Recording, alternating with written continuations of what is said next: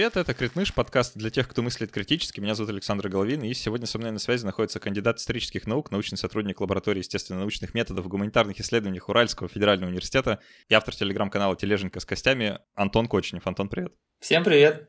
Мы сегодня поговорим про археологию, немножко поговорим про человеческую историю, что мы вообще про это знаем и чего мы не знаем. Это, наверное, будет самое интересное. Но прежде чем начнем, я быстро скажу спасибо всем тем, кто помогает делать этот подкаст. Ребятам на спонсоре на Патреоне. Спасибо вам большое за то, что вы уже много лет помогаете этот подкаст делать. Э, подписывайтесь на все соответствующие площадки. Специально для вас мы делаем расширенные версии эпизодов. Мы еще после того, как подкаст закончится, минут 15-20 с Антоном поговорим про то, что не успеем в основной части. Поэтому, если вам не хватает подкаста Критмыши, он слишком быстро заканчивается, то вы знаете, где взять еще по ссылкам внизу.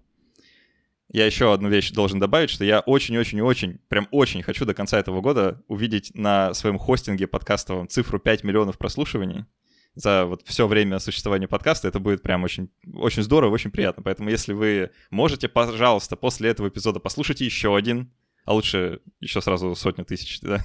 А, или посоветуйте сотни тысяч своих друзей этот эпизод, если он вам понравится. Я знаю, что у вас э, так много друзей есть. Если мы все немножко поднажмем, то точно-точно успеем. Спасибо вам большое. Антон, давай начинать, и я хочу такую идею, что ли, высказать. Я ее периодически уже в подкасте упоминал в той или иной форме, но я вот сейчас постараюсь кратко сформулировать. У меня есть ощущение, что в целом у людей глобально, есть такое очень прямолинейное, давай скажем так, представление о человеческой истории, которое основано на тех э, учебниках, которые мы в школе читали. И история это выглядит примерно так крупными мазками сейчас, да, вот э, сейчас новейшее, там, было какое-то новейшее время, потом какое-то новое время, вот там Наполеон, потом какое-то средневековье, что-то там какая-то вот это вот э, темное время, какая-то возня в Европе. Э, до того, значит, э, египтяне строили свои пирамиды, а еще не, незадолго до того были какие-то люди в долине реки Тигр и Ефрат, сейчас, уверен, многие всплакнули от этих названий, вспомнив там, не знаю, начальную школу, которые, значит, догадались, что можно заниматься земледелием, и вот, значит, появилась там первая цивилизация, это было что-то там типа 10 тысяч лет назад. А до того вообще ничего не было. И вот я уверен, что многие люди, как вот примерно с таким набором знаний, э, по жизни ходят вот с таким представлением о том, что такое человеческая история. Насколько вот это представление, как, каким бы прямолинейным оно ни было, соответствует или не соответствует действительности? Ну, человеческая история вообще, конечно, понятие нелинейное. То есть, э, там мы в нашей голове пытаемся все уложить в такую, значит, хронологическую шкалу, как нам в школе рисовали, и вот оно должно так выстроиться у нас. Хотя иногда встречаются такие парадоксы, ну, типа там, если мы возьмем всю естественную историю, то э, мой любимый пример такой шуточный, что на самом деле тиранозавр жил ближе к изобретению как бы, моно, моноколеса, чем к жизни стегозавра, например. И все таки что? как это вообще возможно? То есть, э, ну, это такие парадоксы, как бы, естественной истории случаются. А, поэтому, конечно, для большинства людей э, намного проще вот воспринимать историю как набор каких-то несвязанных между собой фактов, которые как-то там разбросаны во времени, ну и э, прекрасно хотя бы, когда кто-то понимает, что там было раньше, что было позже, это уже э, плюсик, потому что некоторые, например, мои ученики э, не знали, допустим, что после Российской империи там начался Советский Союз, они такие, что там такое было там, ну, это тоже крупными мазками ты у них спрашиваешь, какое было крупное там, государственное образование после Российской империи, намекая на Советский Союз, и ладно, не спрашивая про РСФСР, там еще что-нибудь, Э, нет вообще никакого понимания. Поэтому, к сожалению, проблемы есть, и ту историю, которую нам преподают в школе, она э, настолько далеко стоит от исторической науки, ну, не знаю, примерно как музыка в школе э, и, не знаю, выступление э, группы Нирвана. примерно так же. Вот, поэтому, конечно, историческая наука, она очень сложна, и задача ученых, э, так или иначе связанных с исторической наукой, это не выстроить какое-то линейное повествование истории, а превратить ее э, в ну, как бы разложить ее на проблематику. То есть каждый занимается какой-то своей проблемой. И э, вот э, если мы говорим про совсем ранний этап человеческой истории, тут мы вот сейчас когда обсуждали, э, дошли буквально только до там Междуречия, Месопотамия, там египетские пирамиды, ну это там условно 5000 лет назад, да. Но на самом деле один из самых длинных периодов человеческой истории длился около двух миллионов лет, даже больше. каменный век, палеолит. Поэтому, конечно, тут много есть вопросов, много есть действительно пробелов. Не в том плане, что мы там что-то не знаем, есть какие-то скрытые страницы человеческой истории. Все равно мы понимаем, как происходил процесс э, в, на разных территориях по-разному, он тем более шел, то есть где-то было быстрее развитие, где-то было медленнее, то есть э, человеческие общества не развивались с, с одной скоростью. Это тоже важно понимать, потому что где-то, допустим, неолит наступил раньше, где-то позже, э, где-то до сих пор мы говорим о том, что общества живут в традиционном укладе, там, который ну, плюс-минус похож на уклад каменного века. А, поэтому, конечно, история, исторический процесс это не линейный процесс, это тут надо понимать. А остальное это уже такой как бы набор фактов э, для удобства обывателей. Он, конечно, э, полезен, чтобы понимать историю, но опять же, история это не набор фактов. Вот, это тоже нужно знать, потому что, как говорят, выучи просто факты, как в теории Большого Взрыва, кстати, было. То есть, чтобы знать историю, достаточно просто выучить факты и их повторять, как попугай там, друг за другом. Нет. Это совершенно не так. Э, ты должен понимать э, проблемы и обладать методологией, чтобы их решать. Вот это значит заниматься исторической наукой. Примерно так, если вкратце. Ну, мы, мы подробнее обсудим некоторые аспекты того, что ты сейчас э, сказал. Я просто хочу вот подсветить, знаешь, один момент вот в этой вот э, прямолинейной версии человеческой истории, да, ее таком обрубке э, от настоящей исторической науки, есть э, несколько следствий, ну или лучше сказать связей с не знаю, некоторые философии, что ли, которые мы в себе, вот современный человек, который в себе носит. И философия это, ну, можно ее так охарактеризовать, как некоторая такая социальная эволюция, да, что вот э, люди-то раньше вообще все в пещерах сидели, да, а потом, слава богу, сельское хозяйство началось, потом империи, короли, значит, и вот мы здесь. Да, что это как бы такой восходящий процесс от вот, э, не знаю, человека, который там как-то понял, что если потереть палочки друг от друга, можно получить огонь, и вот этот вот восходящий-восходящий тренд, он идет к человеку, который на диване сидит, э, ну или там слушает этот подкаст сейчас, да, что это как бы такая лестница, вот, ну, наподобие эволюционной, что ли, только вот в контексте социального развития. И как ты правильно отметил, да, что вот э, то отматывание назад, которое я вначале совершил, а, э, ну, я, вообще-то, не очень далеко назад отмотал. То есть, ну, это, это буквально было недавно, да, вот там, по геологическим меркам. И ты сказал, что человеческую историю можно начать вести там с двух миллионов лет назад.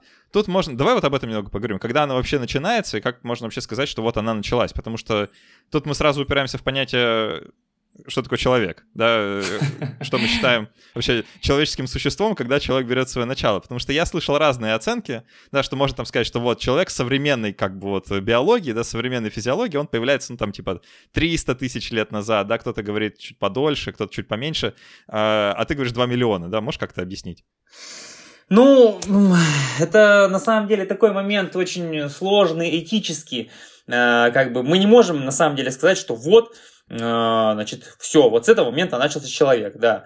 А, потому что на самом деле даже австралопитеки, ну, как бы, конечно, они от нас отличались, но в целом-то чем они не кандидаты на роль таких уже выделившихся из э, животного царства, таких вот э, интересных э, существ. Но, опять же, нужно ли здесь выделять из животного царства людей, и говорят, что вот люди-то, они такие особенные, вот они вот чего добились. На самом деле, если мы посмотрим на эволюцию, э, есть много других видов, которые сейчас живут с нами на планете, и также являются теми же самыми пресловутыми венцами эволюции, как и мы, только в своих собственных линеечках. Там, например, те же шимпанзе, они гораздо прогрессивнее нас, например, в плане силы. Э, любой самец шимпанзе Э, самца человека легко победит. Вот, поэтому как бы... Я бы посмотрел на эту борьбу, мне кажется, что это гораздо лучше, чем все бои ММА.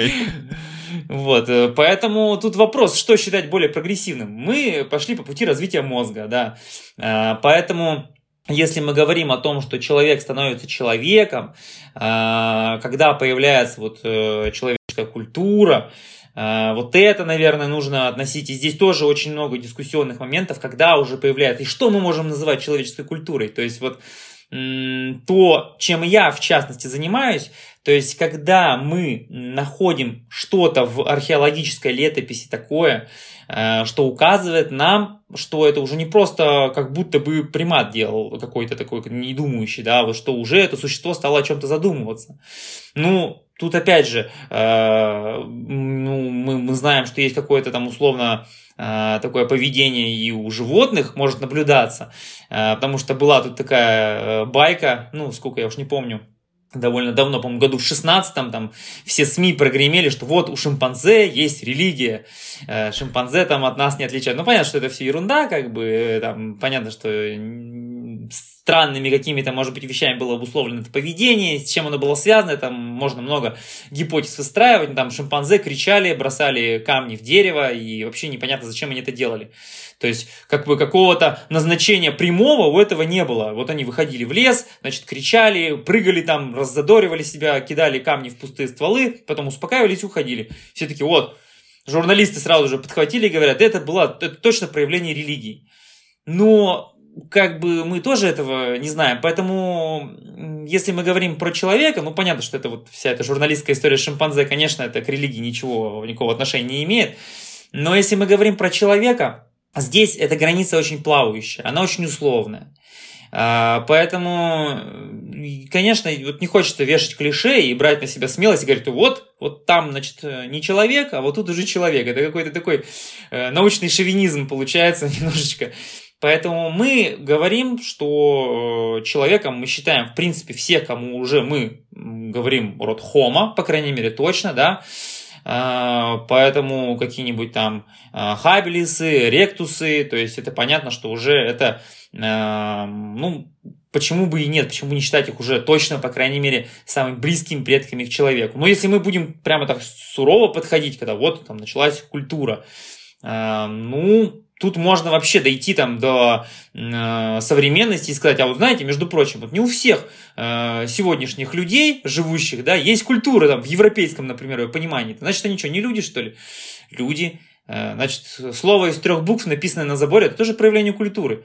Э, поэтому здесь э, на этот вопрос ответа нет. Когда человек стал человеком, здесь каждый сам для себя так отвечает.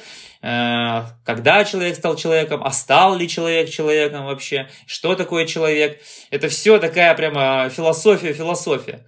Но человек физического типа, он возник еще в Африке, э, и, конечно, он, э, там, те же самые австралопитеки, конечно, отличались от нас по объему мозга и так далее. Мозг там взял тренд на увеличение, и вот именно за счет увеличения мозга и уменьшения жевательного аппарата мы постепенно-постепенно стали превращаться в тех, э, кто мы есть. Но на самом деле мы уже в Африке приобрели э, черты, э, по крайней мере, посткраниального скелета. Э, он уже совершенно не отличался, ну там, за исключением каких-то там некоторых особенностей, да, но это был практически уже вот человек.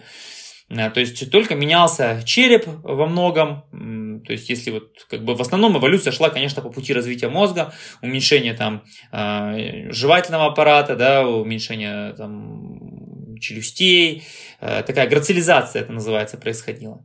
Вот, а в целом, если по скелету смотреть, ну, есть, конечно, отличия, но они прям не настолько значительные, чтобы говорить, вот, значит, тут было одно существо, тут другое, очень близко. Ну и приматы, в принципе, к нам довольно близки.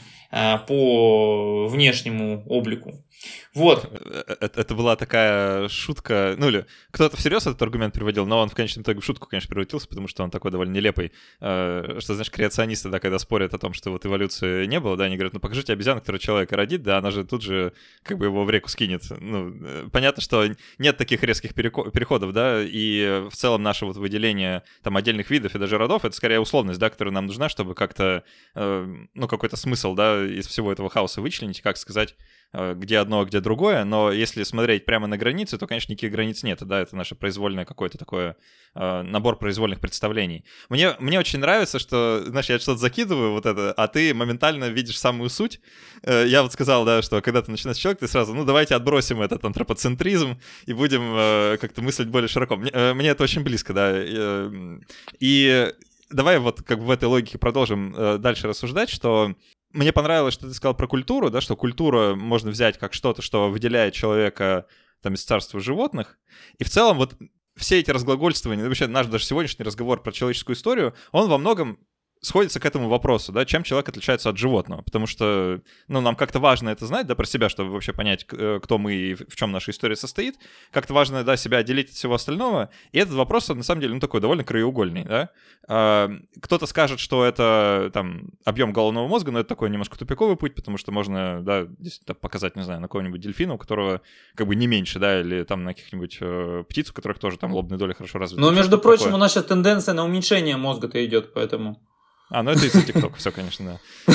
А, из-за технологий. А, вот, но э, путь, который про культуру, да, и как вот отделение через культуру, он кажется более таким, не знаю, многообещающим, что ли, да, что здесь можно нащупать какие-то действительно отличия, но тут все равно встанет такой вопрос с ребром, что ли. Э, говоря о культуре, о ранней культуре, часто речь заходит про разные религиозные практики, связанные с э, похоронными обрядами, правильно? То есть, когда мы Э, что-то такое интересное археологи откапывают, они такие, о, это значит, неандертальцы хоронили своих мертвых э, ритуальным образом. И мы можем по некоторым признакам сказать, что вот это, значит, ритуальный образ э, захоронения, э, то есть захоронение не санитарное, да, а вот именно специальное. И поэтому следствие, да, есть культура, значит, есть э, некоторый внутренний мир, а значит, это уже не, не вполне животное, то есть как вот такая цепочка размышлений. Но при этом, если про, про неандертальцев всем уже известно, да, ну что вот вроде бы что-то такое было, да, и то, что Homo sapiens с неандертальцами сосуществовали довольно продолжительное время и даже скрещивались, да, и у нас можно там в том числе генетически отследить да, ту или иную степень родства, то про другие э, виды Homo не так много известно, да, вот я, например, мне правда взорвало мозг, вот буквально пару месяцев назад я узнал про открытие Homo на леди, и про их э, ритуальные захоронения, а они в целом довольно сильно от нас отличаются внешне, да, то есть это, это не то, что э, неандерталец откроманется, да, которого еще поди отличи по внешнему виду, да, а там прямо, ну, они ближе к шимпанзе, ну, не знаю, не, не сказать к шимпанзе, но к... к э, ну, э, больше, да, у них черты приматов, по крайней мере, по черепу, да, конечно, ну, более они меньше ростом явные. там, да, такие. Э, да, и при этом у них э, вот эти вот э, ритуальные захоронения, да, тоже можно проследить, и там какие-то надписи на, на стенах, значит, этих пещер, да, то есть, ну, какую-то культуру. И при том, что это в то же самое время, когда Homo sapiens уже существует в современном виде, и ничего подобного не делают. Ну, или, по крайней мере, следов, да, мы, большого количества следов таких мы не видим.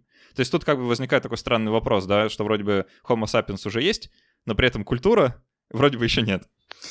Ну, во-первых, э, с Homo на Lady там э, очень все непонятно. И вот эти все истории Бергера про то, что там это точно, значит, захоронение, значит, он там вот сложен, уложен, это все пока что очень так зыбко и вилами по воде писано.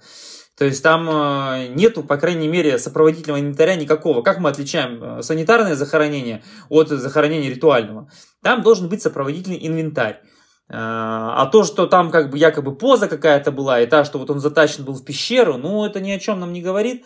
А, мы знаем, что иногда бывает так случайно в палеонтологических, ну, в, там, в стратиграфических там слоях, ну, в общем, в слоях, в отложениях там, Иногда бывает так странно расположены кости, что вообще даже не предположишь, что это произошло вот не намеренно, а просто рандомно. То есть слои геологические так смещались, что вот таких э, переложили. Вот, поэтому здесь э, на самом деле очень такой э, вопрос э, про захоронение. Мы точно можем сказать, вот про захоронение, по крайней мере, что это неандертальцы. Раньше, что было до неандертальцев, э, ну, свидетельств нет. Они очень косвенные, они очень такие прямо неоднозначные. И когда вот э, мы говорим, что вот Homo naledi мы тут услышали, да, значит, ну, Бергер, он давно рекламирует своих Homo naledi. Это, конечно, крутая находка, безусловно, но про то, что они там хоронили своих э, умерших, ну, в общем, тут большой вопрос на самом деле, потому что э, действительно понимание смерти, оно, э, вот это, в общем-то, во многом то, чем я занимаюсь, вот э, ритуальные, вот эти все проблематика ритуальная, потому что понимание смерти, оно на самом деле нас действительно выделило каким-то образом в животном мире. Потому что те же приматы, там, шимпанзе, гориллы, они вот мертвого своего сородича видят такие, постоят там вокруг него, что-то поковыряют его, потыкают такие, ну не реагируют, ну и все, и пошел нафиг. И уходят от него. То есть, ну не скрушаются, не горюют там его, там цветочки ему не носят. А, а вот люди в какой-то момент такие, а блин, а давайте-ка что-то с этим сделаем. Что он лежит тут, пахнет? Не просто его в яму скинем, а что-то еще тут, значит, ему сделаем. А потому что в наших головах он до сих пор жив, То есть вот он, получается, тот образ, который создавал их сородич, он еще продолжал существовать у них в головах. И это как раз дало толчок к созданию первых форм религии, когда люди попытались объяснить смерть. Когда люди испугались смерти, когда люди увидели смерть, поняли ее, осознали, что человек теперь как-то в другом каком-то виде существует, такие, ну, раз мы с ним теперь никак не можем коммуницировать, но мы его помним, значит, он где-то вот в другом месте сейчас находится, и давайте ему как-то вот будем помогать. И вот с этого все началось. То есть сегодня все вот эти религиозные конфликты, споры, войны, все это началось вот с тех самых пор. Потому что мы испугались смерти, стали ее очень бояться и думать, что же это такое, и пытаться таким образом выстраивать свое мышление. Ну, понятно, что это только один из факторов. Там целый ряд факторов начал формировать наше вот это магическое мышление первоначально. Э, это один из таких тоже, это один из важнейших факторов вот это вот э, понимания смерти. Но на самом деле есть и другие примеры. Вот, по крайней мере, про то, что мы можем там э, считать, как бы, ну, типа, типа не совсем, э, как это сказать, ну, не совсем обычным, что ли, или так в кавычках, да, ритуальным каким-то. Э, ну, допустим, это известная находка в Испании, э, которая относится еще к Гейдельберг, Гейдельбергскому человеку.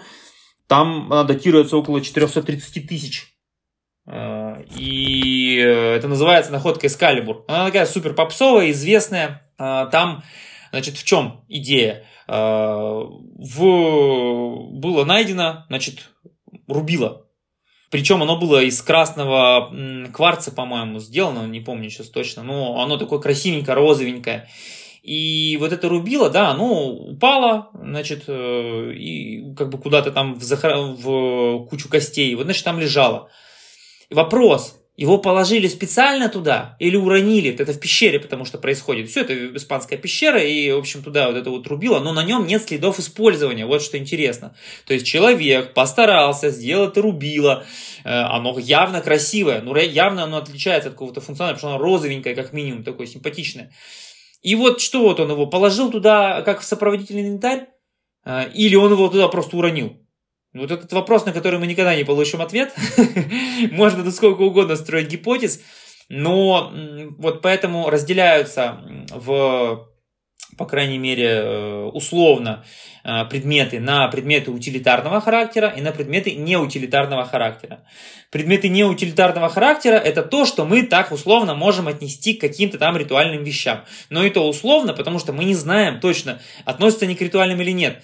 Может, это типа украшения всякие, какие-нибудь э, бусы там из чего-нибудь? В том числе, да, в том числе украшения. Ну, вот, например, там, не знаю, про того же там, про тех же неандертальцев, там, какой-нибудь тишектаж, если мы возьмем, да, там вот лежит этот мальчик несчастный, да, и с ним куча э, рогов козла лежит. Но явно они туда попали не случайно, эти рога. Явно это принесли, положили к нему, вот, как захоронение, какой-то приклад такой. Это тоже не утилитарное использование, вот э, в данном случае костных остатков. Э, они здесь э, явно никакой функции не несут. Э, ну, они несли какую-то функцию ритуальную, возможно, для людей прошлого, конечно, да. Но мы их относим вот к такому. Что это был за ритуал, естественно, мы не знаем. И даже предполагать э, ученые не будут этого, чтобы не выглядеть дураками. Вот, но то, что вот это происходит именно так, э, да, поэтому во многом я думаю, что на какие-то вещи вот такого культурного характера, особенно то, что связано с захоронениями, может указывать именно сопроводительный инвентарь.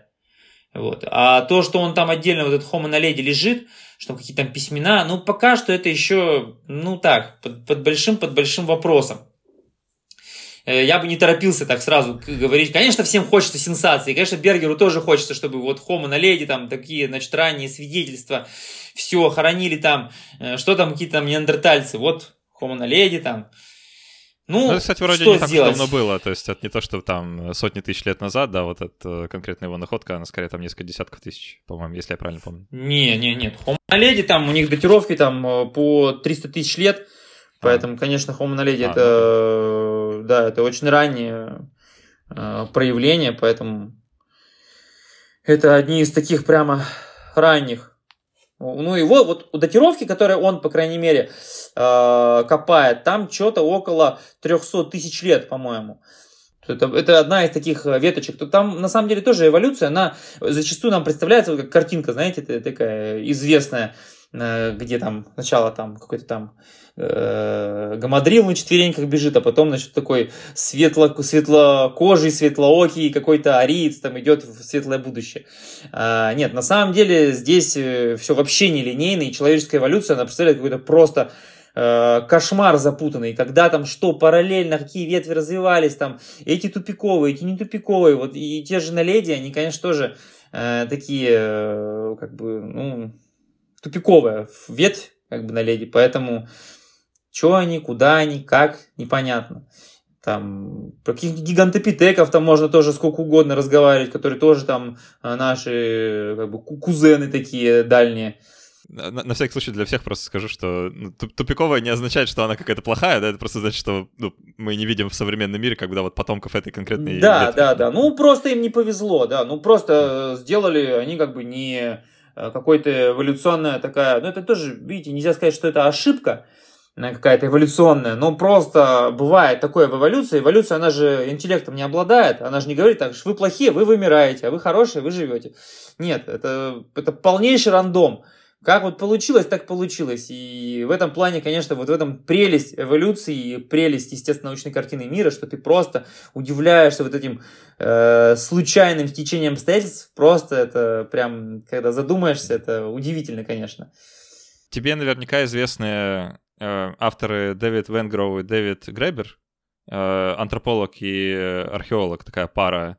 Э, один из них уже умер э, вот, не так давно, и э, у них вышла книга, что-то называется The New Science of Human History, новая наука о человеческой истории, что-то такое, как так называют. Я, к сожалению, ее еще сам не успел прочитать, но как бы в планах. И эм, идея, которую я хочу вот нам с тобой предложить обсудить, э, в этой книге тоже присутствует. Она примерно так формулируется, что вот мы, мы довольно много всего знаем об относительно недавней человеческой истории, условно, там, с тех пор, как появилась письменность, да, потому что осталось довольно много источников, которые мы можем ну, найти, откопать, прочитать и какой-то смысл происходящего понять. А, но при этом есть определенный рубеж, что ли, практически геологический, после которого следов достаточно мало. И нет шансов, что мы что-то найдем, просто потому что, ну, либо прошло слишком много времени, либо, э, ну, не было, да, каких-то культурных следов, которые мы можем найти. Но при этом, как мы с тобой уже подметили, человеческая история, она вообще довольно длительная. И в это время, когда, от которого у нас не осталось довольно много следов, там могло происходить довольно много любопытных, интересных вещей в плане, в том числе, социального развития как бы, человеческих обществ, да, вот как бы, ну, массовых, то есть, ну, довольно больших. Это не то, что люди жили, да, вот как нам обычно э, рассказывают, маленькими кучками до тех пор, пока сельское хозяйство не появилось. А что там оно и могло бы появиться, просто у нас следов об этом не осталось. Да, и что там могли действительно существовать какие-то большие, э, как-то организованные сообщества людей. И так как это довольно большой срок, там можно вообразить, ну, ну практически э, кучу там э, восход и закат неизвестных нам человеческих цивилизаций. А, тут это вот такая немножко скользкая дорожка, тут очень легко скатиться в то, что а вот, значит, э, до, до людей на Земле жила раса там высоких атлантов, которые куда-то все подевались. Мы вот в эту сторону скатываться не будем, да, останемся на научных рельсах.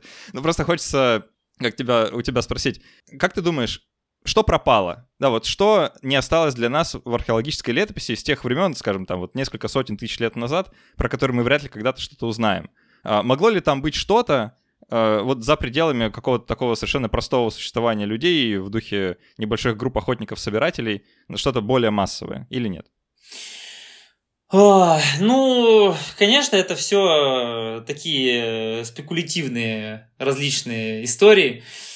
Понятно, что мы здесь на самом деле ограничены просто как бы биологическими моделями. То есть на самом деле здесь э, эти общества охотников-собирателей, вот как они были, да, они безусловно встречались, пересекались друг с другом, э, воевали, но мы понимаем, какая там была примерно численность, что их было немного, что невозможно было бы, чтобы их было много, потом они все исчезли. Все оставляет следы. И, конечно, если бы было какое-то огромное количество, там, значит, 300 э, тысяч лет назад, там, значит, э, строили там города, пахали землю, а потом все разбежались там, да, и одичали, ну, это нет, это, это все на уровне фантастики, такого, конечно, невозможно, э, потому что просто мы понимаем, что, как люди развивались, как они заселяли все, и были бы следы, как минимум, то есть, э, ну, это... А, а не, может, не может так случиться, что мы просто этих следов еще не нашли? Ну, я говорю, это такая очень Да, да, я понимаю, что история. это... Ну, давай, давай я немножко разовью мысль, а ты, ты, если что, как-то прокомментируй, да. А, я вот буквально недавно узнал, что э, там в плане геологических эпох, что вот была такая штука, Дриас, да, и в позднем Дриасе а, случилось резкое похолодание. Это вот прямо на границе Э, с нашим современным да, геологическим периодом, голоценом, что было довольно резкое похолодание перед тем, как наступило потепление. И э, в этом позднем Дриасе произошло довольно много интересных вот таких геологических событий, которые привели к тому, что климат довольно сильно и довольно быстро поменялся практически по всей Земле. И среди прочего, там довольно много как бы следствий да, и причин произошедшего, но среди прочего это привело к тому, что повысился уровень моря довольно значительно. И с повышением уровня моря, соответственно, береговая линия, она стала гораздо выше как бы, к суше, чем она была до этого. Собственно, повышение уровня моря именно это и означает. А люди обычно селятся, собственно, на прибрежных зонах. И, ну, как я сейчас, как бы, это дальше спекуляция, да, вполне может быть, что где-то уже в океане, не, на берегу, находятся следы, до которых мы просто не можем добраться, просто потому что мы не умеем под водой как бы археологические э, раскопки э, такого масштаба проводить. Не, ну это понятно, что есть. Ну там, во-первых, во-первых, триас это, конечно, это мезозойская эра. как бы это не имеет отношения к голоцену никакого. Там мы это ты сейчас говоришь про перм-триасовое вымирание, которое было там э, 200 с лишним миллионов лет назад. То есть, конечно... А, не-не, я имею в виду, подожди, я что-то я что другое. Может, я напутал термин? Ну, Давай нет, ты, ты имеешь То, в виду... На, на английском называется Younger Dryas, э, на русском вроде как переводят поздний Дриас. Это что-то типа 12-13 э, тысяч лет назад. Не, ну это, это просто переход от э, да. Плейстоцена к голоцену. Да, есть, да, да, вот, вот оно, последнее, последнее оледенение, да. А, это да, конечно, было такое, и там понятно, что было изменение ну, уровня моря, да, было, но опять же, тут как бы работает э, применение просто экстраполяции.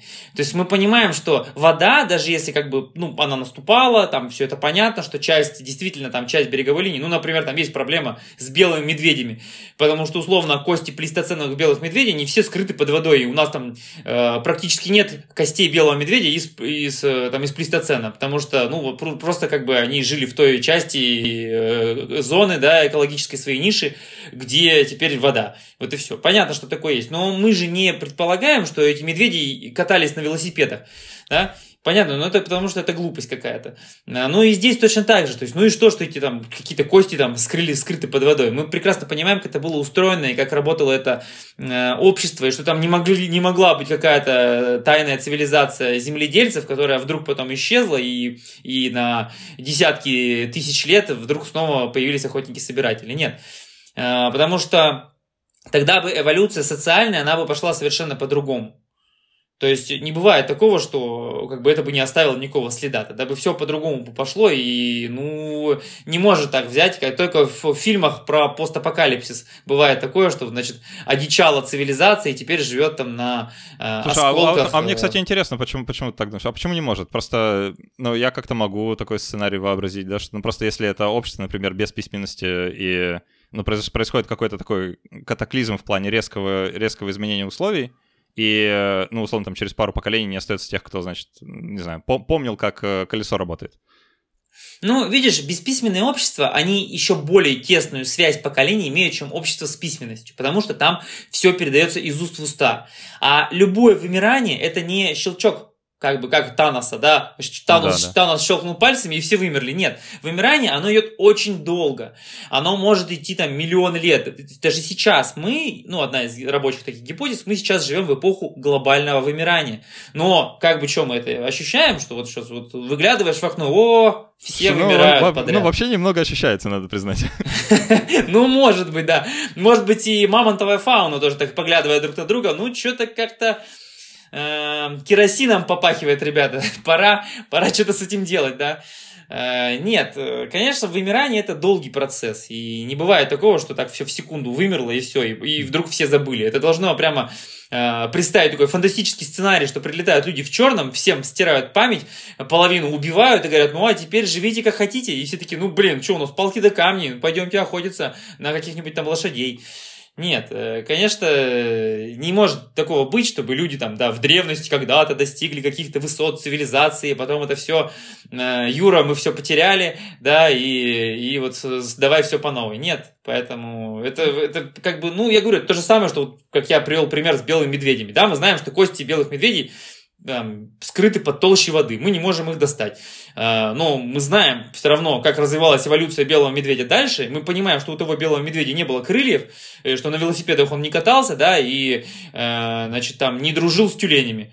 Вот, ну, ну, слушай, ну, одна, бы... одна, вещь, но ну, одна вещь это биологическая эволюция, да, мы знаем, что действительно крылья у медведя не выросли, а другая вещь это как бы вот э, эволюция социальная, да, если о такой вещи вообще можно говорить, что если, если вообще социальная эволюция происходит. Это что же как-то ну, как не. Можно, да, можно, можно об этом говорить, но э, тут опять же, э, все же цепляется одно за другое, то есть это же все э, система, это же все механизм.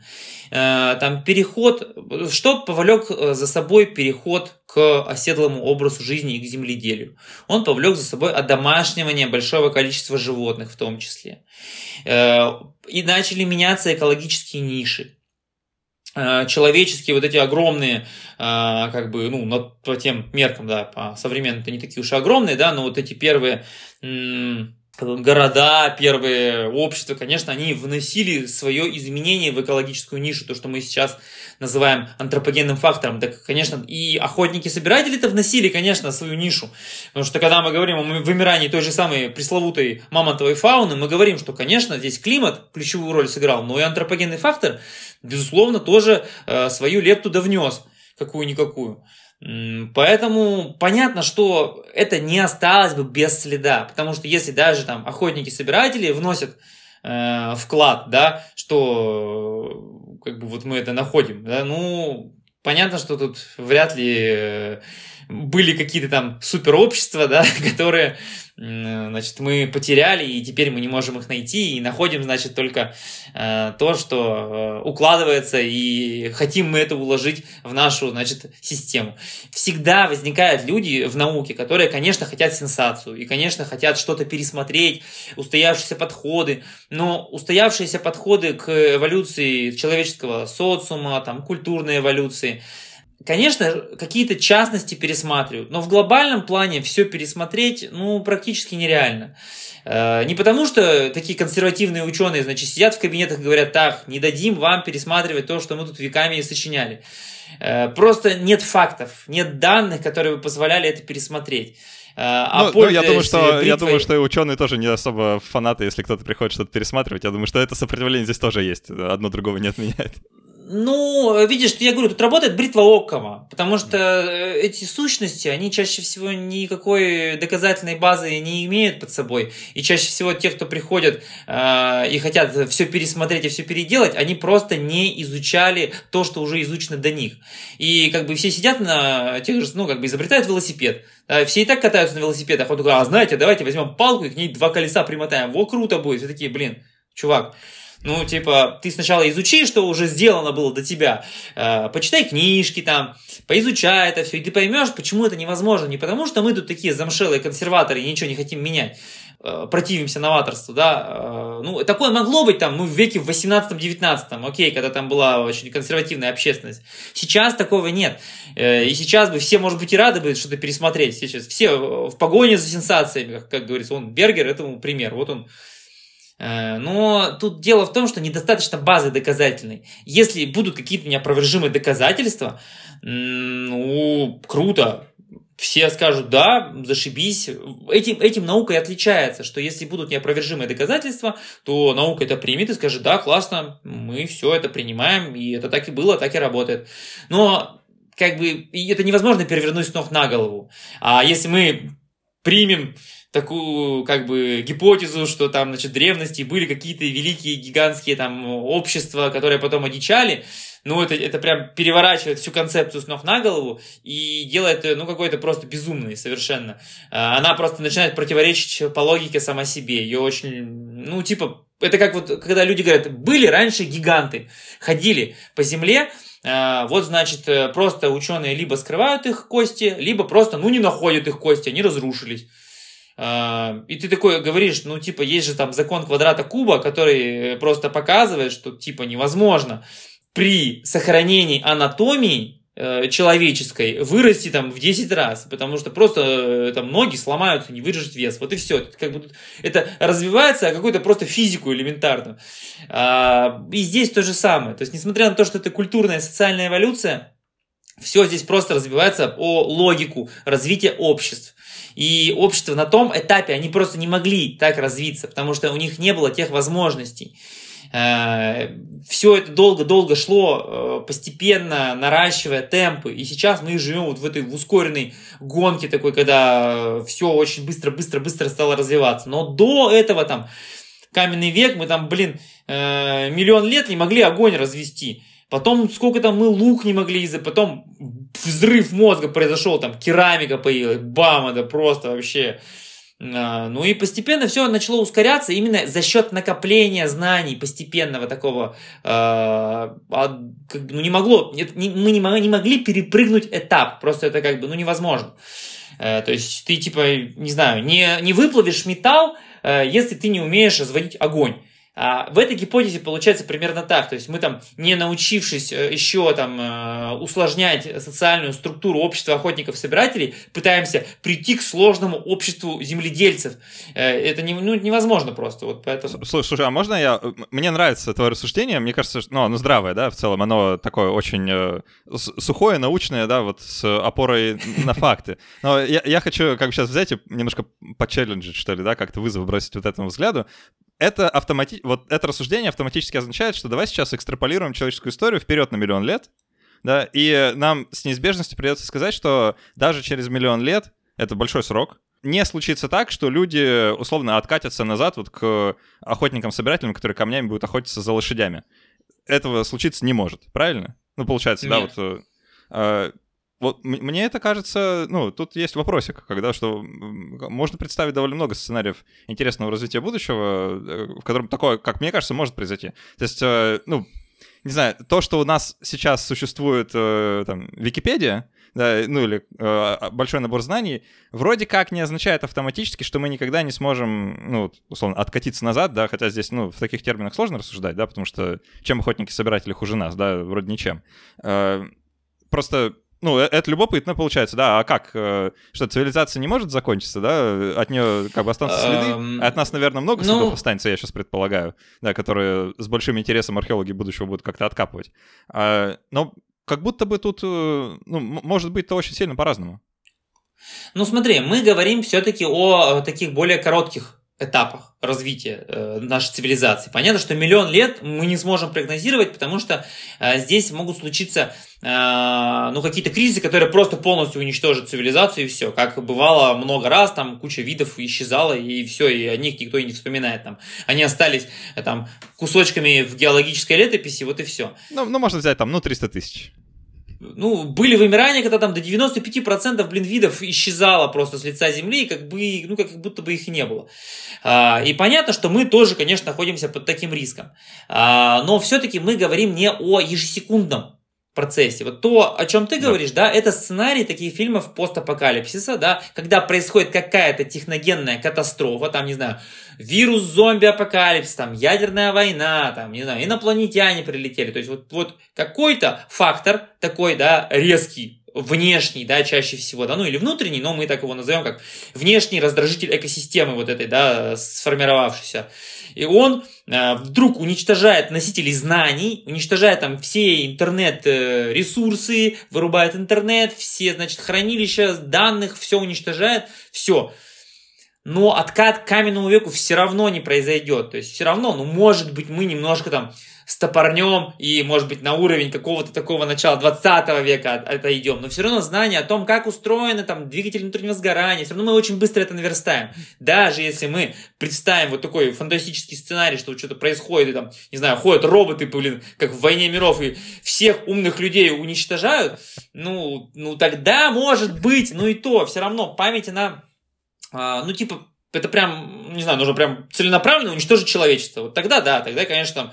И потом по новой заселить землю. И тогда, конечно, люди такие, блин, что делать? Э, мы ничего не знаем.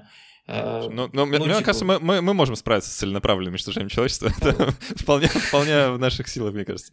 А, стой, давай ну я... да, если останутся одни тиктокеры, которые ничего не умеют, и у них заберут интернет, то да, конечно, там э, придется снова палка тереть, огонь, кидать, копье, и то вообще не факт, что справятся. Потому что Я, знаешь, я с таким э, удовольствием посмотрел какой-то тикток, где какой-то парень, судя по всему, американец, он просто наблюдает, как uh, в, ускоренном, в ускоренной съемке э, семечко прорастает и становится растением. И он просто в афиге полном, да, что это, это что, реально это магия какая-то, выглядит как такой, типа, серьезно, это так работает. Э, ну да, тут, тут есть потенциал, да, вот для такого фильма катастрофы. Ну, если... Быть, э, чем меньше ты знаешь, тем больше мир полнится магией. Э, ну, и да, чем меньше у тебя знаний в области биологии, там, физики, химии, истории, мир вообще волшебный становится просто. Единороги на каждом углу розовые скачут, и вообще волшебство. Ну, может, это неплохо, да. А, может, так веселее. А, мне, знаешь, мне почему-то с большой теплотой вспоминаются вот эти фильмы. Я, честно признаюсь, я там в подростковом возрасте просто обожал их смотреть. Что типа лаборатория, альтернативные истории. Я забыл, к сожалению, фамилию то ли Столяров, то ли Скляров, какая-то так у него была фамилия, э, чувака, знаешь, который там ездил бы как бы в научной экспедиции в Египет, и, значит, э, ходил там по пирамидам и показал, вот смотрите, отверстие от дрели, ну там, или там, это лазер отрезал, ну что-то такое, да, и вот, значит, следы сверхразвитой древней цивилизации. Э, ну, как-то, знаешь, э, резонирует почему-то вот э, сегодняшним днем, а, что, может быть, э, еще через, там, не знаю, несколько тысяч лет будет, значит, по развалинам, а, по развалинам Москвы, значит, ходить какой-нибудь новый альтернативный историк и рассказывать, что вот, значит, они тут лазером отрезали, а никто не будет верить. Нет, я говорю, это на самом деле есть целая такая субкультура, а, которую называют немоглики, да, которые да, да. все время ходят и говорят, что вот это люди не могли такого сделать в древности. Да могли и делали еще как вообще. Блин, мы сегодня делаем айфоны, там, я не знаю, небоскребы строим. А что, раньше люди, блин, дырку в камне не могли просверлить? Что это унижение вообще человеческого достоинства какое-то. О, слушай, а, ну, это же аргумент в обе стороны работает, да, про вот э, как их э, немножко пренебрежительно называть немогликами, мне сейчас термин не нравится, но э, я понимаю, да, такой референс. Это про то, что вот, значит, это инопланетяне прилетали, значит, вот нам технологии подарили, значит, и как тут что-то было. А, но это то, что ты сказал, да, а что, а люди не могли? То есть получается, что, в принципе, можно помыслить, что, ну, была цивилизация, да, ну, какая-то вот общность людей, там, скажем, 100 там, тысяч лет назад, да, ну, у которых, ну, была дрель, да, что вот они что-то умели, просто, ну, мы не нашли, или, ну, не знаю, ну, как-то не повезло с находкой или еще что, да, или там, не знаю, морем смыло. А, ну, то есть э, это как бы в обе стороны как будто бы аргумент. На самом деле, я говорю, это все доказывается очень легко, просто экспериментальным путем делается да. эксперимент, и э, совершенно легко ставятся каменные глыбы, сверлятся каменные стены, э, все обтачивается, об, э, значит, обсверливается, там, об, об, об, обрубливается, и вообще никаких проблем. И делается это все по палеотехнологиям. Сейчас это вообще на самом деле такой тренд в экспериментальной археологии, э, все это делать, и как раз вот рассчитано на то, что это очень популярным стало. Вот. А вот эта концепция, она, конечно, появилась э, благодаря там многим фильмам. Э, вот, я не знаю, я вот в детстве очень любил фильм «Водный мир», например, прям О, да, да, обожал да. фильм, это вообще классный. Вот они, значит, там... Кевин Костнер, по-моему. Какие-то да. там, э, значит, ходят на каких-то суденышках, там что-то там у них там э, борются между собой. Ну, это прям такой сценарий, конечно, он фантастический. Понятно, что такое а, вряд столько ли, воды нету просто, столько воды нет. Произойдет, да, и столько воды вряд ли, конечно, откуда-то возьмется. Ну, э, тем не менее, это, конечно, интересно все, но на уровне такой э, около научной фантастики. Вот, поэтому ну, естественно, можно рассуждать, да, я тоже в детстве любил вот эти передачи смотреть, значит, про то, что там э, прилетали инопланетяне, там все, значит, они строили какие-то там... Э, я помню, когда пришел в университет, я читал книжку, э, ну, что-то классе 10 или 11, я так очень увлекался историей, мне попалась, ну, интернета там особо не было, нигде не погуглишь, и мне попалась книжка Захарии Сична, это такой вообще известный э, в узких кругах, э, ну, такой фрик, который, значит, пишет там альтернативную историю, у него там прям, э, это прям сейчас какой-то черный пиар будет, но у него там Звездные войны просто, он там шумером увлекает, значит, там вот боги, это были инопланетяне, вот смотрите на рисунках, лазерные лучи, космолеты, телепорты, рентгеновские лучи, я такой читаю, думаю, нифига себе, вот это да, э, такой думаю, ну ладно, поступил я на истфак, как бы Хорошо, что я решил все-таки к науке обратиться. Ну и думаю, ну как-то, ну, книжка же издана, да, и, ну, вряд ли же, то есть у меня не было понимания там в 2000-х, да, что э, могут писать какую-то фигню, да, то есть тебе казалось, ну, если книжка такая, вроде как-то написана научно, ну, надо, я подхожу к преподу, него, вот смотрите, говорю, я тут книжку прочитал, там написано, что в Шумере э, был рентген, Препод на меня посмотрел, на придурка просто такой, такой. И в итоге я Древний Восток это три раза сдавал, ходил. но в итоге сдал, конечно, э, на четверку, но э, я думаю, конечно, у него сложилось не очень хорошее впечатление обо мне, как о первокурснике, который просто хотел что узнать, что вот он такую книжку прочитал. Ну, потом ты уже когда стал учиться, стал это все читать, я понял, что э, фигню какую вообще пишет этот человек. Но э, понятно, вот, что вот, если вот они, а, например, а они скажут, произошла догматизация молодого перспективного ученого. Да, просто старцы в академии обработали. Ну, тут как бы проблема не совсем в этом, что там кто-то кого-то обработал, я думаю, А, потому что на самом деле никто не обрабатывал. То есть, на самом деле, мне никто, вот даже на этот вопрос на мой, никто мне сказал, ты что, типа, дебил? Такое вообще спрашивать. Ну-ка вот иди книжки читай. На самом деле ты сам, когда э, читаешь книги, э, ты как бы разбираешься в этом во всем, и ты сам постепенно приходишь к тому, э, почему это не может работать. Не то, что тебе там кто-то мозги промывает, а просто ты начинаешь понимать механизмы. Ну, как типа ты такой э, ездил всю жизнь на машине, это мой, моя любимая метафора, я всем рассказываю. Ездил ты всю жизнь на машине и не понимал, как она устроена. И тут такой вдруг начинаешь в ней копаться, разбираться. И, конечно, если ты в ней никогда под капот не заглядывал, ты можешь там придумать себе кучу всяческого там вообще бреда, что у тебя там, значит, там черепашки-ниндзя сидят у тебя под этим капотом, э, и, значит, э, э, как э, ногами педали крутят. Но на самом деле, когда ты начинаешь там разбираться в этом во всем, ты понимаешь, как это устроено, и ты понимаешь, почему не может быть так, почему вот все устроено именно так и никак иначе. Не потому, что тебе там кто-то мозги промыл и, значит, сказал, вот, мы так, значит, так наши отцы думали, и ты теперь так думай. Ты сам понимаешь механизмы, сам понимаешь методы освоения этого. И вот этим наука отличается от простой болтовни. Ты осваиваешь методологию. То есть в науке есть методология, и именно этим она отличается от всяких там астрологий, э, human дизайнов там э, и прочего, прочего э, всего, э, чего сейчас куча в интернетах.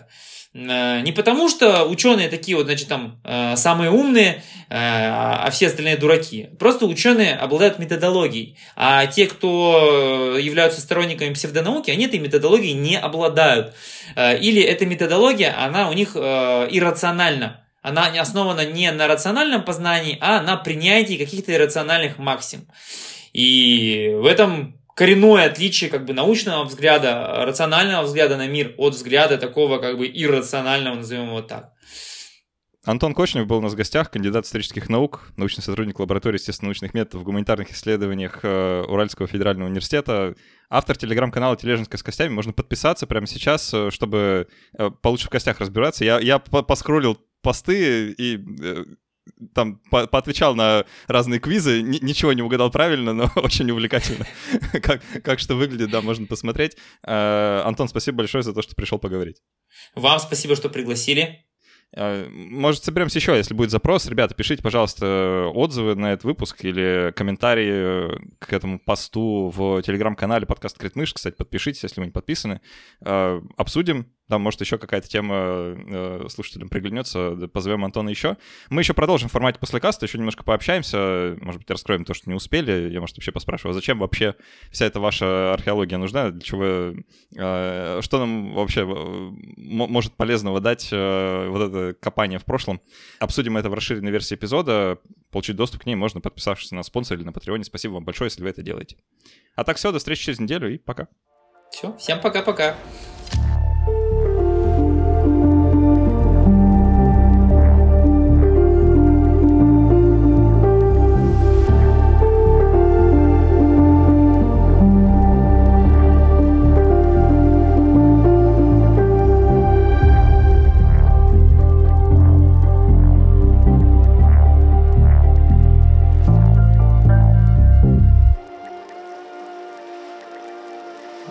Супер, спасибо большое. А, правда, очень интересно. Ты прости, если я, знаешь, как-то вот в эту а, такую нью-эйджевскую какую-то сторону пушу. Мне просто, правда, это кажется очень да нет, интересно. наоборот, прикольно. Uh, да, это, знаешь, э, ну, правда, интересно, что это, знаешь, такой, ну, как вот это вот э, теоретический разговор, да, вообще о человеческой истории, мне кажется, это довольно важно вот в современном контексте, потому что, ну, нам, очевидно, у нас некоторый кризис смыслов, да, вот как у человеческого общества в целом, да, потому что как-то старые смыслы немножко подумали, новые еще не успели родиться, и нам как бы ну, нужно да. такую ретроспективу какую-то проводить, что ли, а что это вообще было. И мне кажется, все вот подоб- подобные беседы, мне кажется, это чрезвычайно полезно все, чтобы как-то немножко задуматься, э, с каких угодно позиций, научных, антинаучных, даже не важно, да, главное, чтобы люди про это думали.